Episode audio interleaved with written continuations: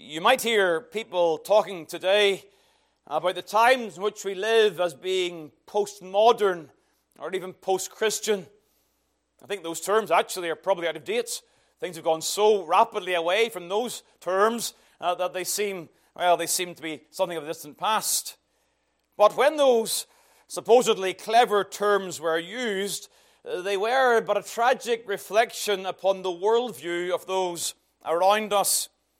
One of the marks of this Western age is that in the minds of some, there are no absolute truths. Truth is only such in a given culture, language, and time. In other words, something can be true for you without being true for me. Truth is a context, and again, it can vary from person to person and place to place. We could say with the Apostle Paul, Hath not God made foolish the wisdom of this world? You see, this postmodern idea of no absolute truth must, by implication, deny the Bible in its entirety. You cannot have the Bible as part of postmodern thought. They actually they would like us to have that. The postmodernists would quite happily say, Well, you want your Bible, you have your Bible. But our Bible cannot exist in a postmodern world. For the Bible claims to be absolute truth. And you cannot have absolute truth when the very concept of absolute truth is denied. Of course, there's nothing new under the sun. And we find Pilate expressing the postmodern mindset in question in the question of uh, verse number 38, where he saith, What is truth? He's really saying, how can you know what is true?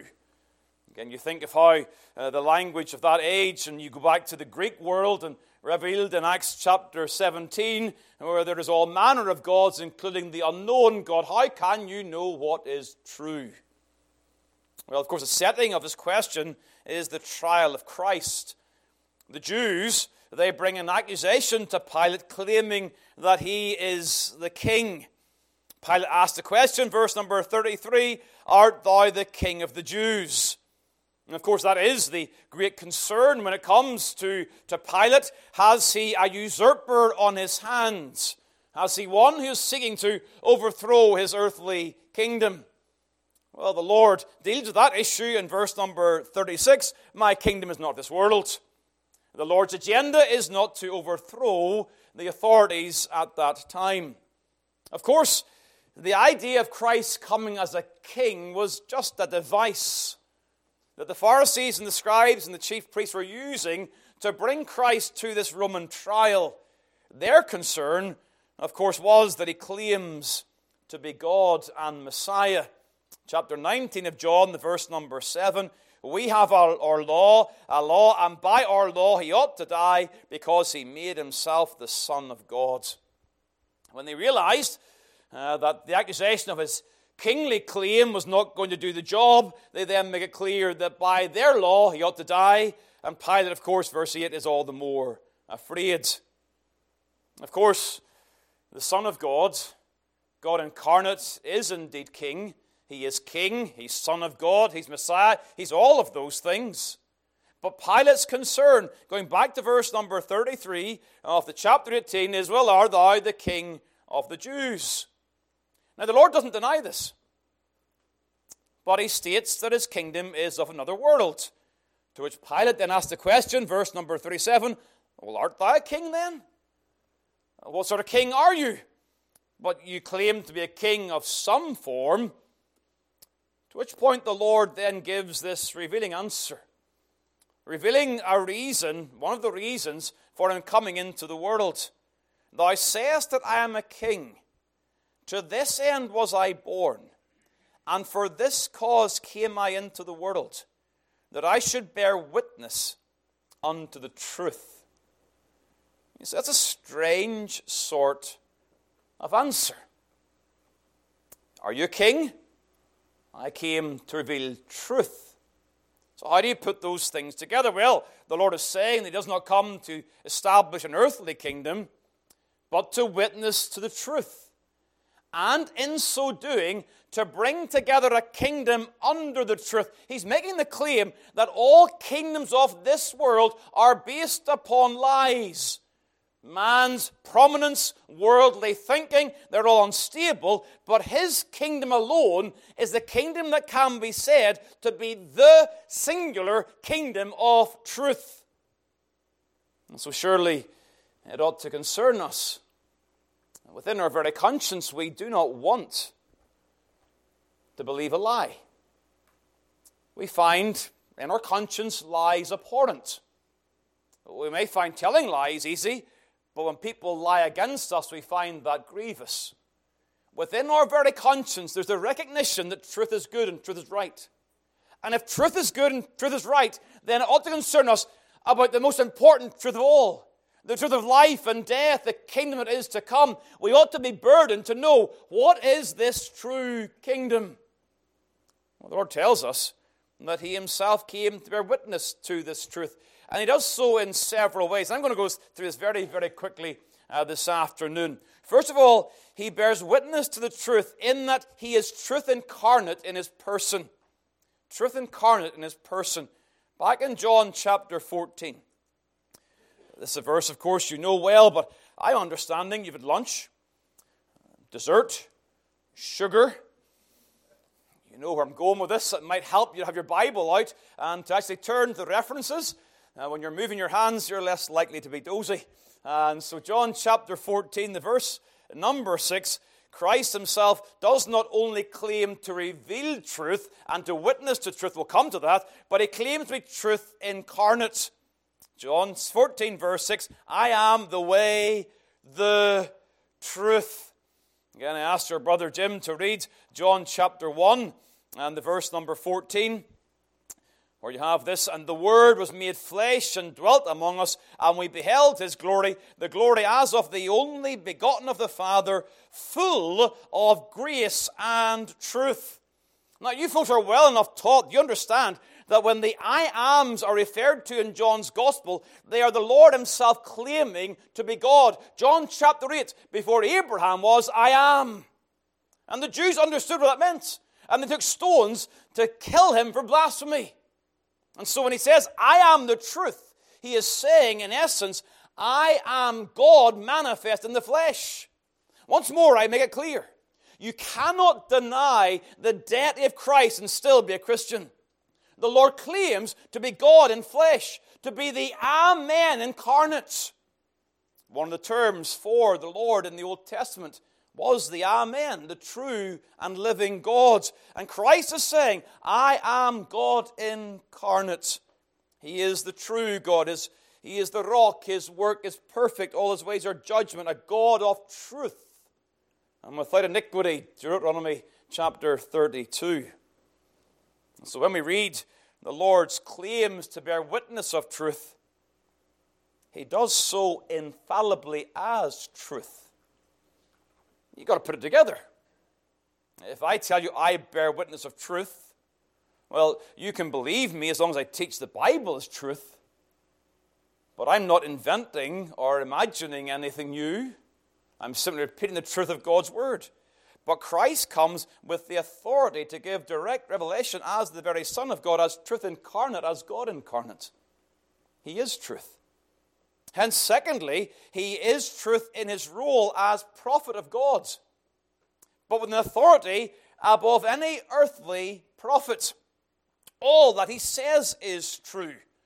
I remember, of course, back in Deuteronomy chapter 18, there was the prophecy that God would raise up unto the people of God a prophet from the midst of them, uh, like unto Moses. We know that, John chapter 18, and the verse number 30 I'm sorry, leave that reference. I'm just thinking about the, the verilies here. And so Pilate says, What is truth? And Christ is the one who, in verse number 37, sorry, this one, verse 37, I should bear witness unto the truth. It is a sense of a prophetic voice. Verse 37, heareth my voice. And so Deuteronomy 18 said, Unto him ye shall hearken. And so now in verse 37, every one that is of the truth heareth my voice. A prophet speaking truth. You will note, of course, that in the language of the Gospels, we find the Lord often using the term verily. Amen. Truly. He precedes his statements often with the claim that he's bringing words that come with absolute truth. Let's just notice a few references in John. John chapter 1 and the verse 51. I'm just showing examples here whereby we see the Lord in this claim to be speaking truth. John 1:51 Verily verily I say unto you hereafter you shall see heaven open and the angels of God ascending and descending upon the son of man. What's he claiming here? He's claiming to have the absolute authority to interpret the Old Testament pictures. Moses or Jacob seeing the ladder and the angels of God ascending and descending, and Christ himself claiming to be the mediator, the one who reconciles God to man. You know, Jesus is saying here, I am the only way to God. John 14 again, I am the way, the truth, and the life. You know, one of the things that happens in so many of the liberal churches is they make the claim to respect the Lord's teaching. But at the same point, they suggest that he's not true in what he says. You don't really want a teacher who consistently is untrue. The Lord is claiming here to be the only way to God, the one who can intercede and reconcile God to man. John chapter 3, verse number 3. Jesus answered and said unto him, Verily, verily, I say unto thee, except a man be born again, he cannot see the kingdom of God. To which, again, the world around us says, I don't need born again. All this born again Christianity stuff, that's nonsense. I have no need for that. And what they're saying is, they're saying the Lord Jesus, who said, Verily, verily, is a liar. The Lord says, You must be born again. Therefore, you must be born again. John chapter 5 and the verse number 24. John 5 and the verse number 24. Verily, verily, I say unto you, he that heareth my word and believeth on him that sent me hath everlasting life and shall not come into condemnation, but is passed from death unto life. Verily, verily, I say unto you, the hour is coming and now is when the dead shall hear the voice of the Son of God, and they that hear shall live. What's he saying here? He's saying that life is only found in believing in the words of Christ Jesus. I'm just, I'm just making the point, I'm adding up the evidence here that you have a man, Jesus, here claiming absolute true authority. And his claim is either true or false. You cannot have a respect for Christ without accepting his claim of absolute truth. One other reference, John chapter 12. After this, we'll move on. John chapter 12 and the verse 24.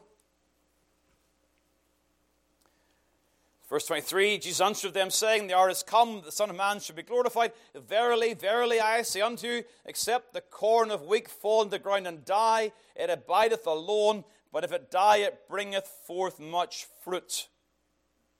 The Lord is here speaking about his death. He's giving a proof that he will indeed die You've got verse number 30, 33 signifying what death he should die. He's going to be lifted up from the earth. Verse number 32, he's going to die. Verse 24, lifting up from the earth. Verse 32, you know, you put it together. The crucifixion is an evidence of Christ's truthfulness. He claimed to know that he would die by crucifixion. And he says so, verse 24 Verily, verily, truly, truly, Amen, Amen, I say unto you.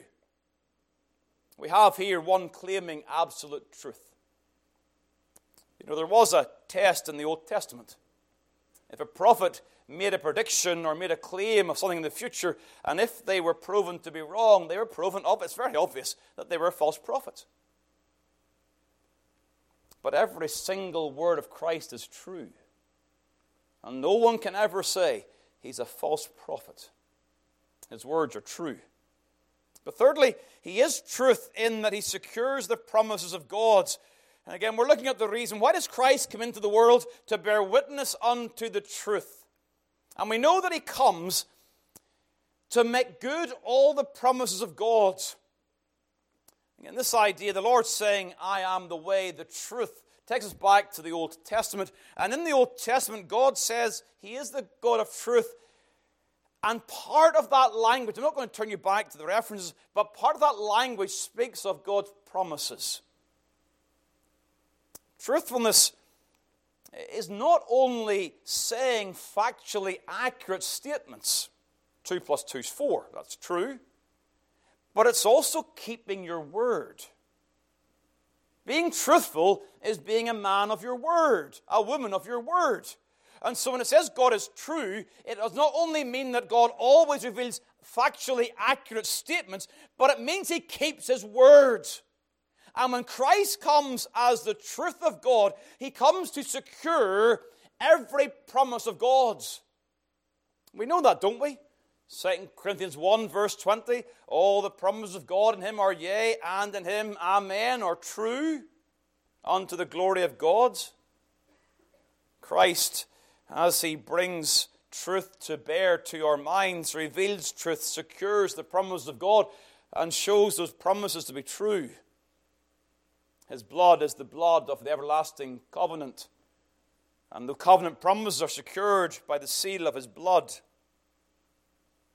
If Christ is not true today, dear child of God, there may always be the little doubt in your mind. He will not bring you all the way home. You're not yet saved. In the sense we saw this morning.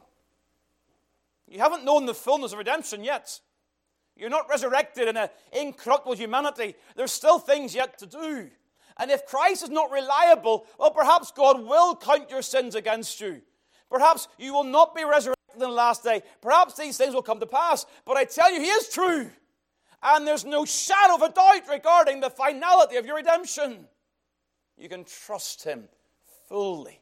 He was true in the Gospels. He is true today and he'll be true forevermore because he comes as one who is truth incarnate, securing the promises of God's. We saw this morning in John chapter 6 All the Father giveth shall come to me, I will lose nothing. He is the true God. Fourthly, he displays truth as he suffers according to truth in his passion and his sufferings. You know, when you read John chapter 18, John 19, we saw this in our studies in Luke. It's the injustice of the Lord's death. You're meant to feel that way. This says, well, he, he did no sin. The, the Pilate continually says, I find no fault in him.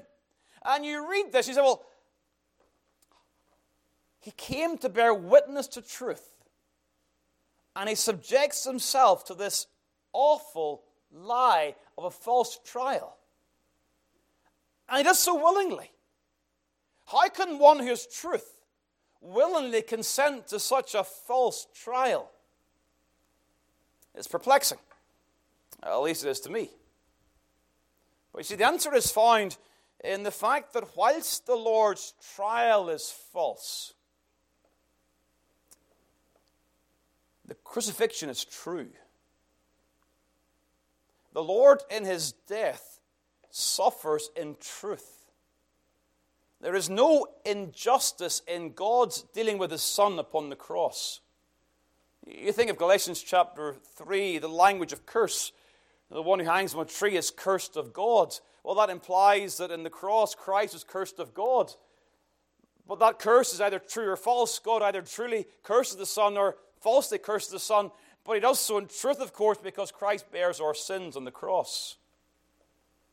As you turn back to the Psalm 85, please, you have this intriguing reference in Psalm 85 to Calvary in a way that doesn't immediately come to light unless you think it through carefully. But in Psalm 85, in the verse number 10, mercy and truth are met together. Righteousness and peace have kissed each other. You say, well, when? How? How does this come to pass? Well, it suggests to us that the mercy of God that we enjoy is not an unjust mercy. You see, injustice is not true. You get someone, you get someone sentenced to life imprisonment for a crime they did not commit. That's not truth. That's injustice. It's not truth. But Christ's death is true. Mercy and truth meet together. Righteousness and peace kiss on the cross. Because God, in justice, and in righteousness and in truth place upon Christ the punishment that he deserves. Not for his sins, but for our sins. These things are familiar, but the cross is not a denial of truth. The cross actually is an evidence of the truth of the gospel. Justice is satisfied, and sinners are saved by the mercy of God. Fourthly, then, Christ bears witness to truth because he also works truth, gathering together a people marked by truth. Look at the language of verse number 37 again of John 18. Just back to our text one last time, this we'll close. He comes to bear witness unto the truth, and then he says this Everyone that is of the truth heareth my voice. Now, here I bring you back the thought of kingdom. Are you a king? Well, not of this world, but I have subjects who are of this world. But those subjects, well, they are those who hear my voice. And as they hear my voice, they are therefore those who live under the truth. They are described as being of the truth. Simply, Christ's subjects in the kingdom believe the truth. They believe in Christ, they trust His word, and they live according to that word. You see, there's a, there's a division in humanity regarding truth. Turn back to John chapter 8. John 8 and verse 44. We'll just read the verse and then you'll see the context. John 8 44. Ye are of your father the devil, and the lust of your father ye will do. This again, the unbelieving Jews. He was a murderer from the beginning and abode not in the truth, because there is no truth in him. When he speaketh a lie, he speaketh his own, for he is a liar and the father of it. Because I tell you the truth, ye believe me not. See, this is where the division is very, very sobering. To believe the truth is to be part of Christ's kingdom. He is the way, the truth, and the life. There's no other way to God but by Him. But he that believes not the truth is, according to verse number 44, of their father the devil. All false doctrines ultimately stem from the devil's lies. He's the one that denies the authority of God and the truth of God. And so those who are of the devil, they're described in verse number 45 And because I tell you the truth, ye believe me not. They will not believe truth. And the very rejection of Christ by the Jewish authorities is evidence of the truth of Christ. He is truth. They who are of the devil believe not the truth, proving in itself that Christ is the truth. You can go and think that through more carefully in John chapter 8. You see, the challenge that Pilate faces, and the challenge that we all face is what is truth? Within ourselves, we want to live according to truth.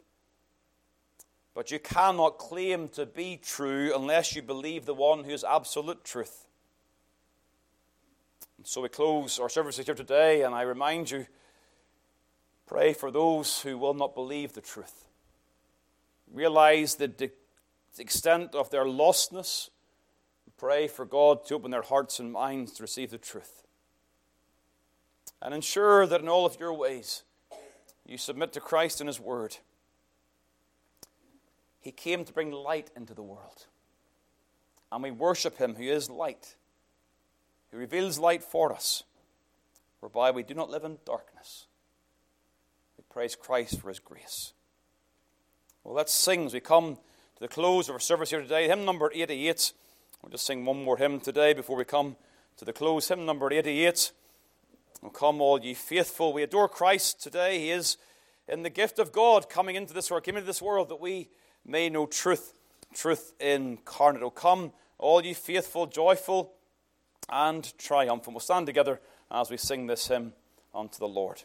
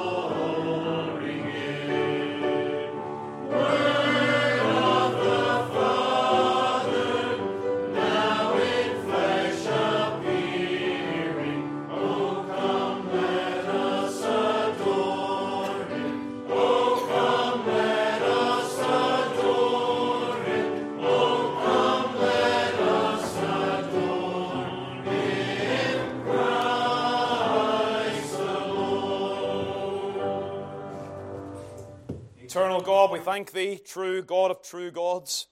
Thank you for Christ coming into the world full of truth and grace. We rejoice, O Lord, that in the Savior we see the way for sinners to come to Thee.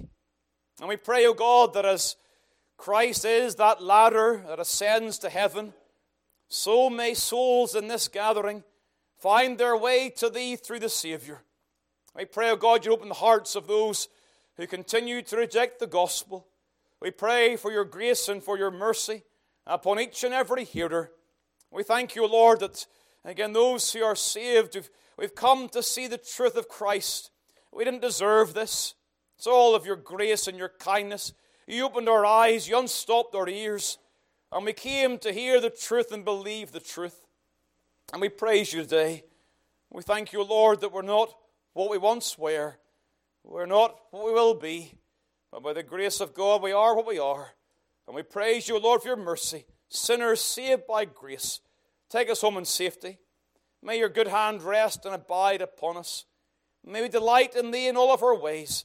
May this Sabbath day be a blessing to our souls. May we keep it holy. May it be a hallowed day for rest and encouragement to each and every child of God. So bless us, keep us, watch over us. Oh Lord, help us to leave with your favor resting upon us as we walk in thy fear in Christ's name. Amen.